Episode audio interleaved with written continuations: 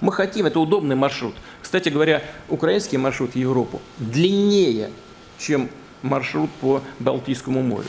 Also bei aller politischen Implikationen, und diese politischen Diskussionen finden ja überall statt, ist es zuallererst mal ja ein wirtschaftliches Projekt, das hier vertreten wird. It is a tragedy.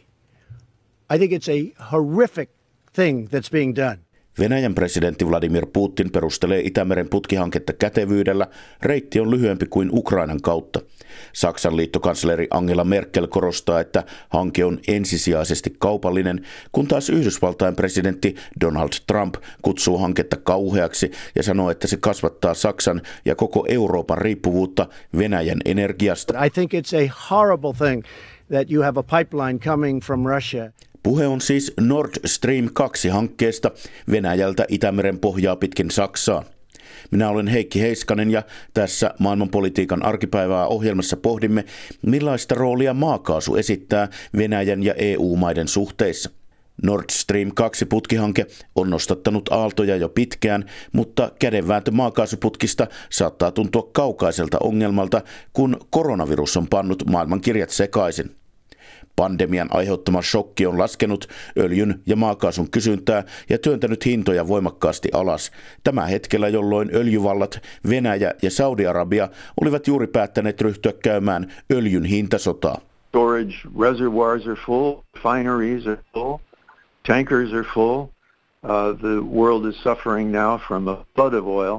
Hintojen ohella ongelma on, että varastot ovat täynnä, jalostamot ovat täynnä, tankkerit ovat täynnä, maailma kärsii öljytulvasta, professori Thane Gustafson Georgetownin yliopistosta Washingtonista sanoo. And so there again, ironically, both the Russians and the Saudis are going to have to cut back production. Tilanteen ironia on, että sekä venäläisten että saudien on leikattava tuotantoaan, koska fyysisesti ei ole tilaa öljylle millään hinnalla. Tämä todennäköisesti ajaa saudeja ja venäläisiä takaisin neuvottelupöytään, Thane Gustafson sanoo. Mutta miksi Venäjä oli valmis ottamaan hintasodan kaltaisen riskin, kun maan budjetti kuitenkin riippuu öljytuloista? Ympäristöpolitiikan apulaisprofessori Veli-Pekka Tynkkynen Helsingin yliopiston Aleksanteri-instituutista.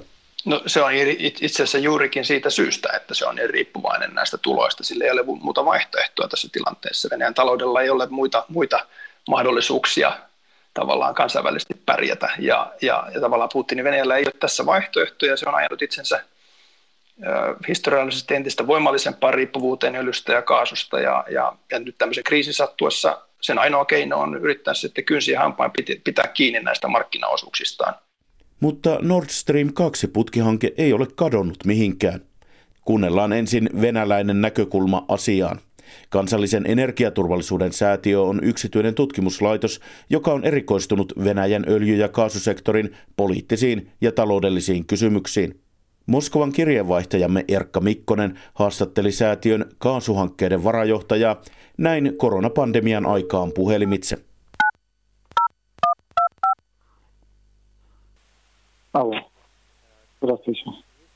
Varajohtaja Aleksei Grivach Kansallisen energiaturvallisuuden säätiöstä. Miksi Nord Stream 2 kaasuputkihanke on niin tärkeä Venäjälle?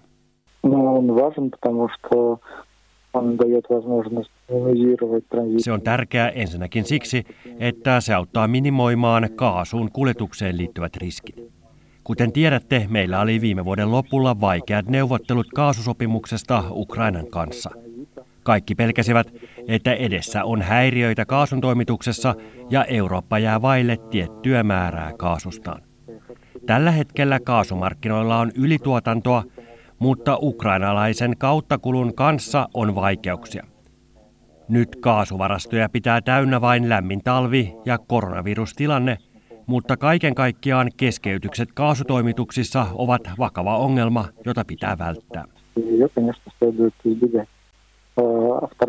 Toinen tärkeä huomio on se, että kaikenlaisesta puheesta huolimatta ymmärrämme, että kaasu säilyy Euroopassa erittäin tärkeänä energianlähteenä seuraavien muutaman 10 vuoden ajan. Se on kaikkein puhtain energialähde fossiilisista polttoaineista, ja sen avulla voidaan tasapainottaa uusiutuvan energian tuotantoa ja taata talouskasvu. Tämänhetkisen teknologian avulla emme voi täysin kieltäytyä fossiilisista polttoaineista ja siirtyä uusiutuviin. Vähittäinen siirtyminen uusiutuviin kasvattaa kaasun roolia oleellisesti, eli tulemme tarvitsemaan lisää kaasua, jota Venäjä on valmis toimittamaan.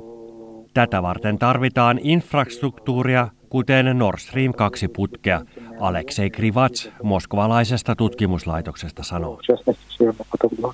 Entä mitä mieltä Venäjällä ollaan pakotteista, jotka Yhdysvallat asetti joulukuussa kaasuputken rakentajayhtiöitä kohtaan?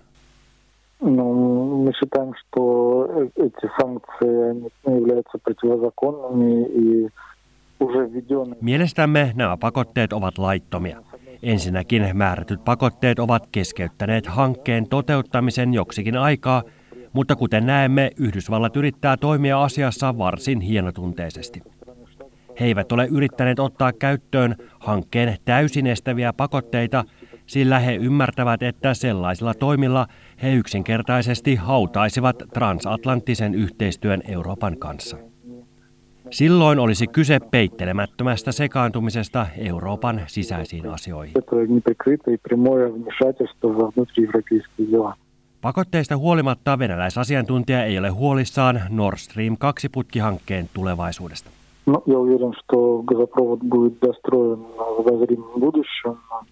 Olen varma, että kaasuputki tullaan rakentamaan loppuun lähitulevaisuudessa. Me nojaamme siihen aikatauluun, jonka presidentti Vladimir Putin on ilmoittanut. Kaasuputki valmistuu vuosien 2020-2021 vaihteessa, ja valmistelutöihin kaasutoimitusten alkamiseksi tarvitaan vielä sen jälkeen 2–3 kuukautta.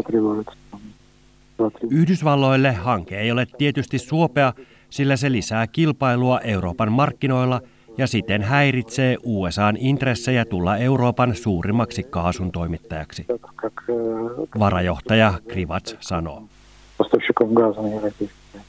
Kysytään vielä lopuksi, miltä kaasun tuotannon tulevaisuus venäläisasiantuntijan mielestä näyttää.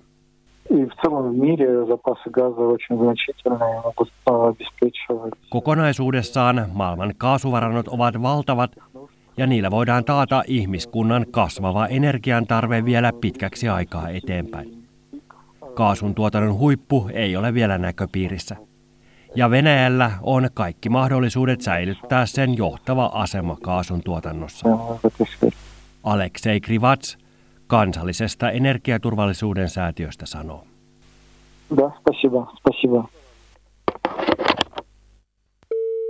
Moskovasta raportoi Erkka Mikkonen. Venäjän ympäristöpolitiikan apulaisprofessori Veli-Pekka Tynkkynen Helsingin yliopiston Aleksanteri-instituutista. Miksi Nord Stream 2 on niin tärkeä Venäjälle? No, siinä on monta syytä, mutta tietysti yksi iso kysymys on se, että tämmöinen iso energiainfrastruktuurihanke sitoo tietenkin Euroopan ja etenkin Saksan vahvemmin taloudellisesti Venäjään. Ja se ei ole tietysti ainoastaan taloudellinen suhde, vaan tämä taloudellinen siteen ja tietysti tulolähteen kautta sitten se lisää myös Venäjän vaikutusvaltaa Saksassa, eli Euroopan ytimessä, EUn ytimessä. Ja se on erittäin tärkeä ulottuvuus kaiken tämän niin kuin taloudellisen hyödyn lisäksi ja sen rinnalla. Ja toki tietysti siinä on myös se kysymys sitten niin kuin Ukrainasta, eli tämän hankkeen avulla Venäjä voi entistä voimallisemmin sitten eristää Ukrainan sekä taloudellisesti, mutta myös poliittisesti, koska Ukrainan rooli tietysti muuttuu tämän hankkeen myötä, koska kaasuvirta Ukrainan läpi tulee varmasti pienenemään. Ukrainan ja Yhdysvaltain lisäksi EU:ssa muun muassa Baltian maat ja Puola ovat arvostelleet tätä Nord Stream-hanketta. Apulaisprofessori Veli-Pekka Tynkkynen, miksi Saksa on kaikista huolimatta pitänyt kiinni Nord Stream 2?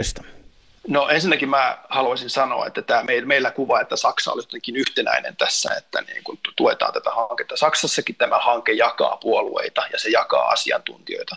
Eli ei ole niin mustavalkoinen, kun se meillä ehkä annetaan usein mediassa ymmärtää. Mutta se, että Saksa sitä haluaa edistää, niin keskeisenä syynä tietysti on Saksan teollisuuden intressi, energiateollisuuden, autoteollisuuden intressi, laajasti teollisuuden intressi, ja se on voimakas lobbaaja, sisäpoliittisesti tärkeä toimija. Ehkä Saksassa myös ajatellaan, että niin kuin tälleen, niin kuin omasta näkökulmasta, omasta Saksan valtaa korostaan, että maalla on vahvempi vipuvarsi sitten Moskovaan, ja vaikutus Moskovan politiikkaan juurikin tämän tiiviimmin ja suoran, tämän hankkeen kautta, suoran energiakaupan ja virran kautta. Ja siinä mielessä tämä tietysti pohjaa Saksan, oikeastaan jo Länsi-Saksan kylmän sodan aikaiseen strategiaan, jossa ajateltiin, että kaikki taloudellinen yhteistyö Neuvostoliiton kanssa ja sitten Venäjän kanssa on hyvästä, koska se vie niin kuin markkinataloutta eteenpäin näiden välillä, toimijoiden välillä ja demokratisoi tavallaan idän. Ja se ongelma tässä on tietysti se, että niin kuin Saksa sitten kun EU on niin kuin historiallisesti olleet aika huonoja tässä ajamaan meidän omia intressejä tämän kaupan kautta, eli juurikin näitä niin kuin demokratiankin tavoitteita.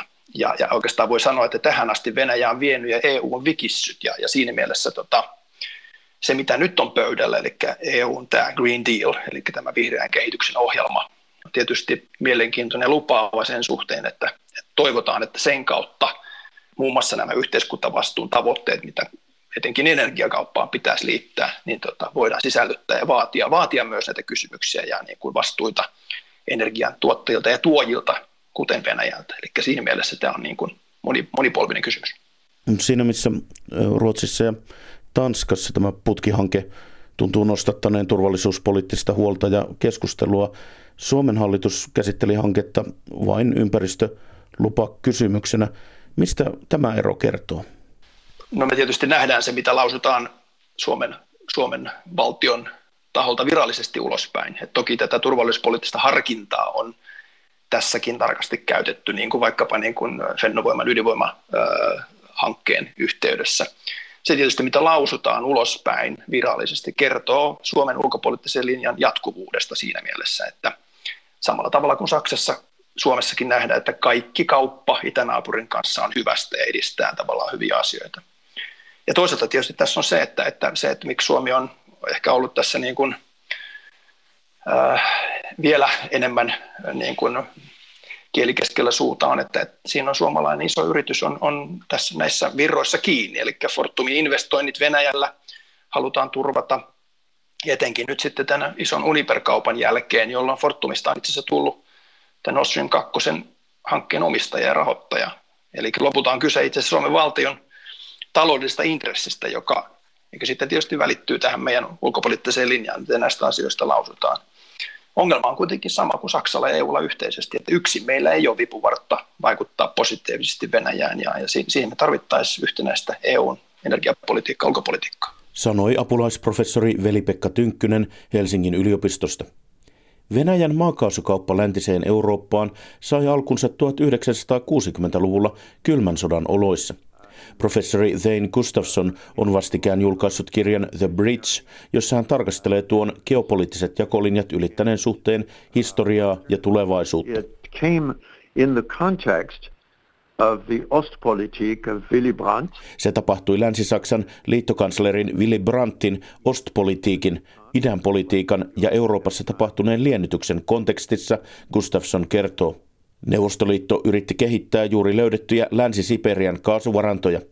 Samaan aikaan Länsi-Euroopassa haettiin kilpailevia lähteitä Hollannin kaasun tuotannolle. Yhdysvallat ei katsonut hyvällä putkihankkeita Neuvostoliitosta läntiseen Eurooppaan. Washington ei ole koskaan nähnyt venäläistä kaasuputkea, josta se pitäisi, professori Thane Gustafson sanoo. 1980-luvulla presidentti Ronald Reaganin hallinto katsoi, että maakaasutulot auttoivat Neuvostoliittoa vahvistamaan sotilaallista kapasiteettiaan. Yhdysvallat yritti asettaa General Electricin lisenssillä valmistetun kompressoriteknologian vientikieltoon. The West manufacturers, with the support of their governments, defied the embargo. Läntiset valmistajat uhmasivat vientikieltoa hallitustensa tuella ja myivät kompressoreita Neuvostoliittoon, Gustafson kertoo. Thane Gustafson uskoo, että Yhdysvaltain epäluuloinen linja jatkuu, varsinkin kun Yhdysvallat kehittää omaa nesteytetyn maakaasun kapasiteettiaan ja haluaa kehittää liiketoimintaansa Eurooppaan. Not only will we see a geopolitical angle from Washington, but at the same time a commercial. Geopolitiikan ohelle on siis noussut kaupallisia etuja. Nord Stream 2-hankkeeseen Yhdysvallat kuitenkin heräsi myöhään, Gustafson sanoo. Really now that the horse is out of the barn, you might say. Washington reagoi vasta kun hevonen oli jo karannut tallista ja kyseessä oli fait accompli tapahtunut tosiasia, Gustafson sanoo. Nord Stream 2 on viimeinen putkilinjoista, joilla Venäjä pyrkii kiertämään Ukrainan maakaasureitin. Geopoliittisten jännitteiden keskelläkin Venäjän ja Euroopan maakaasukauppa on ollut varsin vakaa ilmiö. Venäjällä on maakaasua, Euroopan maat haluavat ostaa sitä ja kaasuputket ovat hyvin pysyvää infrastruktuuria. Samaan aikaan kauppasuhteessa on kuitenkin hiljalleen tapahtunut perustavanlaatuinen muutos, Thane Gustafson sanoo. Euroopan kaasumarkkinat ovat kääntyneet ylösalaisin viime 20 vuoden aikana. Taustalla on teknologian, markkinamekanismien ja EU-sääntelyn kehitys.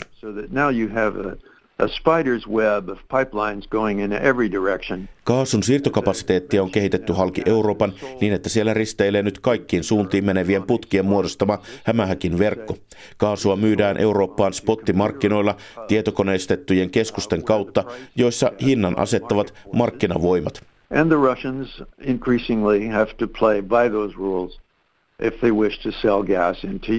Venäläiset joutuvat enenevässä määrin pelaamaan EU:n säännöillä, jos he haluavat myydä kaasua Eurooppaan. Professori Thane Gustafson Georgetownin yliopistosta Washingtonista sanoo. Apulaisprofessori Veli-Pekka Tynkkynen arvioi, että EU tarvitsisi kuitenkin paljon voimakkaampaa yhteistä energiapolitiikkaa. Mä sanoisin, että me ollaan tähän mennessä oltu ehkä naiveja siinä mielessä. Me ollaan oltu huonoja edistämään niitä. Ensinnäkin edistämään Euroopan yhteistä energiaa ja sitten energiapolitiikkaa, sitten meidän ulkopolitiikkaa myös. Ja olemme ehkä liikaa antaneet tämmöinen tavallaan talousliberalismin nimissä antaneet asioita yksityisen sektorin tai yritysten intressien tavallaan vietäväksi armoille. Ja valitettavasti fakta on se, että Venäjä on tätä intressiä osannut taitavasti hyödyntää niin, että se on onnistunut taloudellisin ja energiapoliittisen diplomaattisin keinoin hidastamaan EUn yhteisen äänen löytymistä energiapolitiikassa, mutta sitten myös vaikuttaen ulkopolitiikkaan. Sanoi Venäjän ympäristöpolitiikan apulaisprofessori Veli-Pekka Tynkkynen Helsingin yliopiston Aleksanteri-instituutista. Suhde Venäjään synnyttää siis kitkaa EU-maiden välillä. Kun Saksa haluaa lisää venäläistä kaasua ja Ranska lämmittää suhteita Moskovaan, Baltiassa nostellaan kulmakarvoja. Markus Kuokkanen haastatteli Baltian päättäjiä ja tutkijoita aiheesta ennen kuin pandemia sulki Baltian rajat. Ranskan presidentti Emmanuel Macron lähetti helmikuun lopussa lähettiläänsä tänne Liettuaan keskustelemaan Venäjästä. Puheena oli linjaero, joka hiertää EU:n sisällä. Macron haluaa lämmittää suhteita Venäjään. Esimerkiksi Baltiassa taas ajatellaan, että Venäjä pitää eristää. Tulin Vilnaan puhumaan tästä Gediminas Kirkilasen kanssa. Hän on Liettuan parlamentin Eurooppa-asioiden valiokunnan puheenjohtaja ja sosiaalidemokraattisen työväenpuolueen johtaja. Mutta tämä tapaaminen parlamentissa peruuntui ihan viime hetkellä. Koko parlamentin toiminta on nyt keskeytetty koronaviruksen takia. Kirkilas kertoo puhelimitse, että hänkin söi lounasta Macronin lähettilään kanssa ja avasi Baltian maiden näkökulmaa ranskalaiselle. Right. I had a lunch with him. Olisi suuri onnistuminen lähentää taas Eurooppaa ja Venäjää, mutta emme voi myydä periaatteitamme, Kirkilas sanoo. Hän selittää, että uutta lähentymistä voisi miettiä, jos Venäjä esimerkiksi täyttäisi Ukrainassa Minskin sopimuksen ehdot, mutta tällaista uutta suuntaa ei ole näkyvissä. Euroopan komissio julkisti maaliskuun puolivälissä esityksen siitä, miten seuraavina vuosina kehitetään itäistä kumppanuutta, eli unionin suhdetta Ukrainaan, Georgiaan, Moldovaan, Valko-Venäjään, Armeniaan ja Azerbaidžaniin. Tämän linjauksen valmistelussa käytiin kovaa vääntöä kulisseissa. Ranskalaisten mielestä itäisille kumppaneille olisi pitänyt tehdä selväksi, että niiden on ihan turha haaveilla EU-jäsenyydestä. Radio Free Europe-uutissivusto näki Ranskan antamat lausunnot ja toi asiakirjojen sisällön julkisuuteen. Ei ole ihan pieni asia, jos vaikkapa Ukrainan eurooppalainen unelma kuolee. Euromaidan protesti, joka johti vallankumoukseen ja Ukrainan hajottaneeseen sotaan, sai alkusysäyksensä siitä, että maan presidentti hylkäsi EU:ta ja Ukrainaa lähentävän assosiaatiosopimuksen. Kyse oli valinnasta läntisen suunnan ja Venäjän kainalon välillä. We cannot say that you never can be the members of European, they have to have the perspective of the members. Emme voi sanoa, että ette voi koskaan olla jäseniä, Gediminas Kirkilas sanoo. Jollain tavalla tämä kaukainen tulevaisuuden mahdollisuus on muotoiltava. Lithuania still has an official position to keep the doors open. Liettuan virallinen kanta on edelleen, että Ukrainalla tai Georgialla pitää säilyä pitkän tähtäimen mahdollisuus päästä EU:n ja NATOn jäseneksi. Näin sanoo Tomas Janelionis, professori Vilnan yliopiston kansainvälisten suhteiden ja politiikan tutkimuksen instituutista. I think that this proposal from France, Ranskan aloite ei rohkaise ukrainalaisia uudistusten tiellä. Jos toivo kaukaisesta jäsenyydestä viedään, se voi työntää poliitikkoja pohtimaan vaihtoehtoisia strategioita ja palaamaan Venäjän ehdotusten ääreen. Just turning back to some proposals coming from Russia. Latvian kansainvälisten suhteiden instituutin johtaja Andris Sprūds sanoi, että hän ymmärtää myös Macronin perusteluja. Macron, that... Yksi hänen argumenteistaan on, että Kiinan nousu tuo haasteita. Euroopan, Venäjän ja Yhdysvaltojen on syytä lähentyä jollain tapaa, koska ei ole mahdollista ottaa yhteen kaikkien naapurien kanssa samaan aikaan. Toisaalta nykytilanteessa keskustelujen ehtona pitäisi olla se, että Venäjä esimerkiksi panee toimeen Minskin sopimuksen ja lopettaa muiden vaaleihin ja sisäisen politiikkaan puuttumisen. Itäisten kumppaneiden EU-jäsenyys on aina ollut kiistanalainen aihe, eikä Ranska suinkaan ole ainoa maa, joka sitä vastustaa, Sprūds sanoo. Baltiassa nähdään, että on oikeudenmukaista, jos itäisillä kumppanimailla on sama mahdollisuus jäsenyyteen kuin Baltian mailla oli. Toisaalta on selvää, että maat eivät vielä ole valmiita jäsenyyteen, eikä EU:ssa ole yksimielisyyttä asiasta.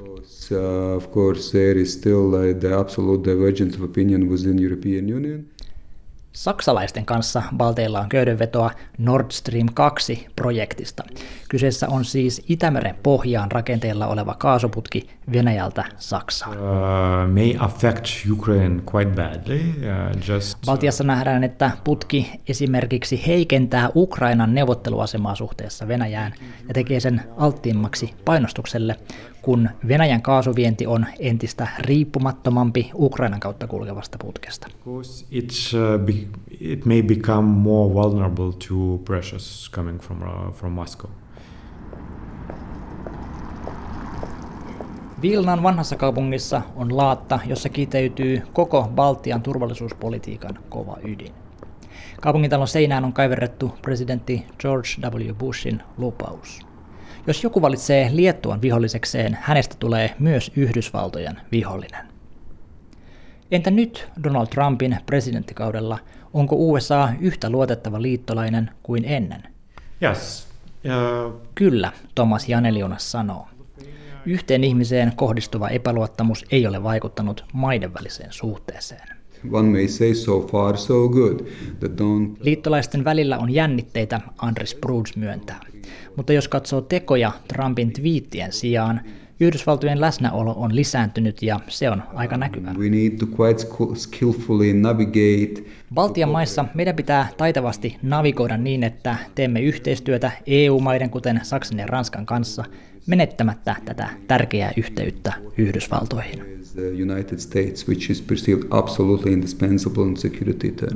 Baltiasta raportoi Markus Kuokkanen.